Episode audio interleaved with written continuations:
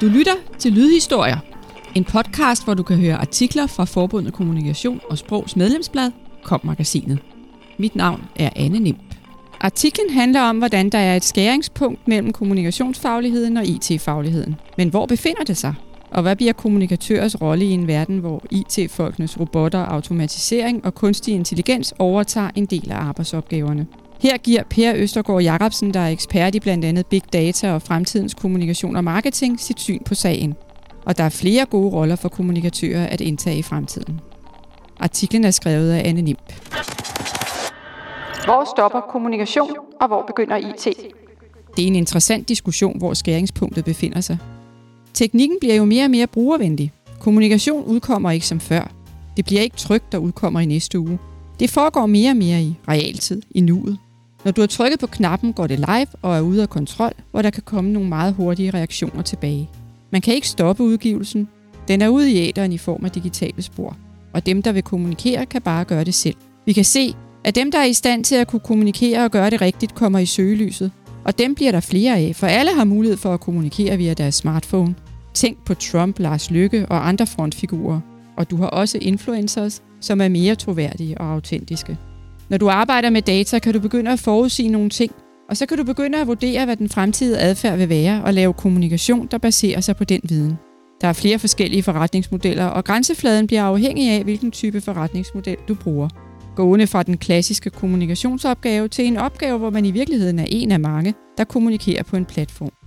Relationen mellem kommunikationsfolk og IT-folk bliver lidt som det var for typograferne og journalisterne. En kombination af nye og gamle fagligheder, fordi der kommer nye teknologier, der forandrer måderne at arbejde på, og der skal du være lidt aggressiv i forhold til forandringerne.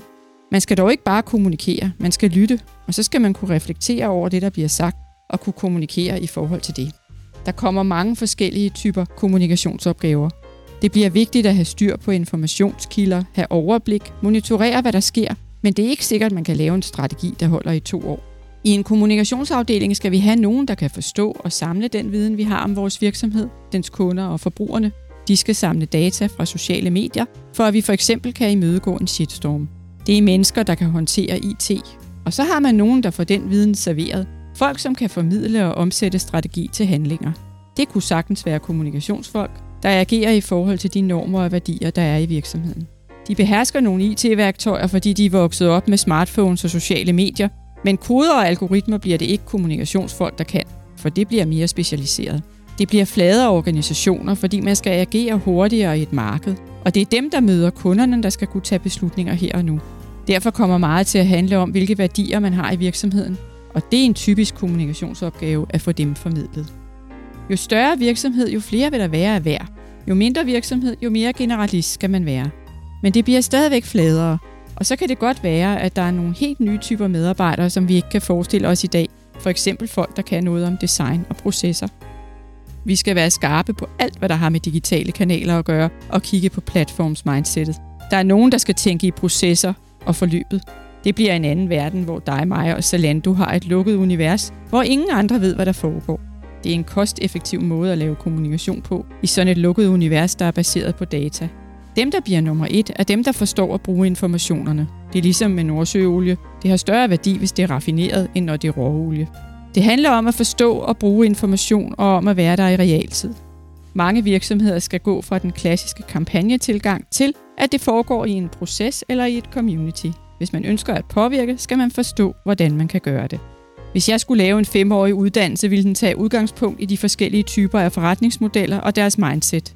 Jeg tror sagtens, man kan designe sådan en uddannelse, også med en service design proces tanke bag. Forskellighed er vigtig for at skabe udvikling i en virksomhed. Der vil være ting, vi ikke ved i dag, som er en faktor om fem år, men der er nogle ting, man godt kan kigge på. Det er let at spå om fremtiden. Det er bare svært at ramme rigtigt. Vi skal måske bruge et andet begreb end kommunikation. Et mere sigende begreb, som for eksempel interaktion. For der indgår kommunikation også. Men det er mere end det. Det er gensidigheden, der kommer til at blive fremtiden, og det passer også godt til community-tankegangen. Du hørte Lydhistorier, en podcast fra Forbundet Kommunikation og Sprog. Du kan høre flere historier som denne på komsprog.dk eller i din podcast-app. Lydhistorier er indtalt af Anne Nim, produceret af Mikkel Winter og udgivet af Kommunikation og Sprog.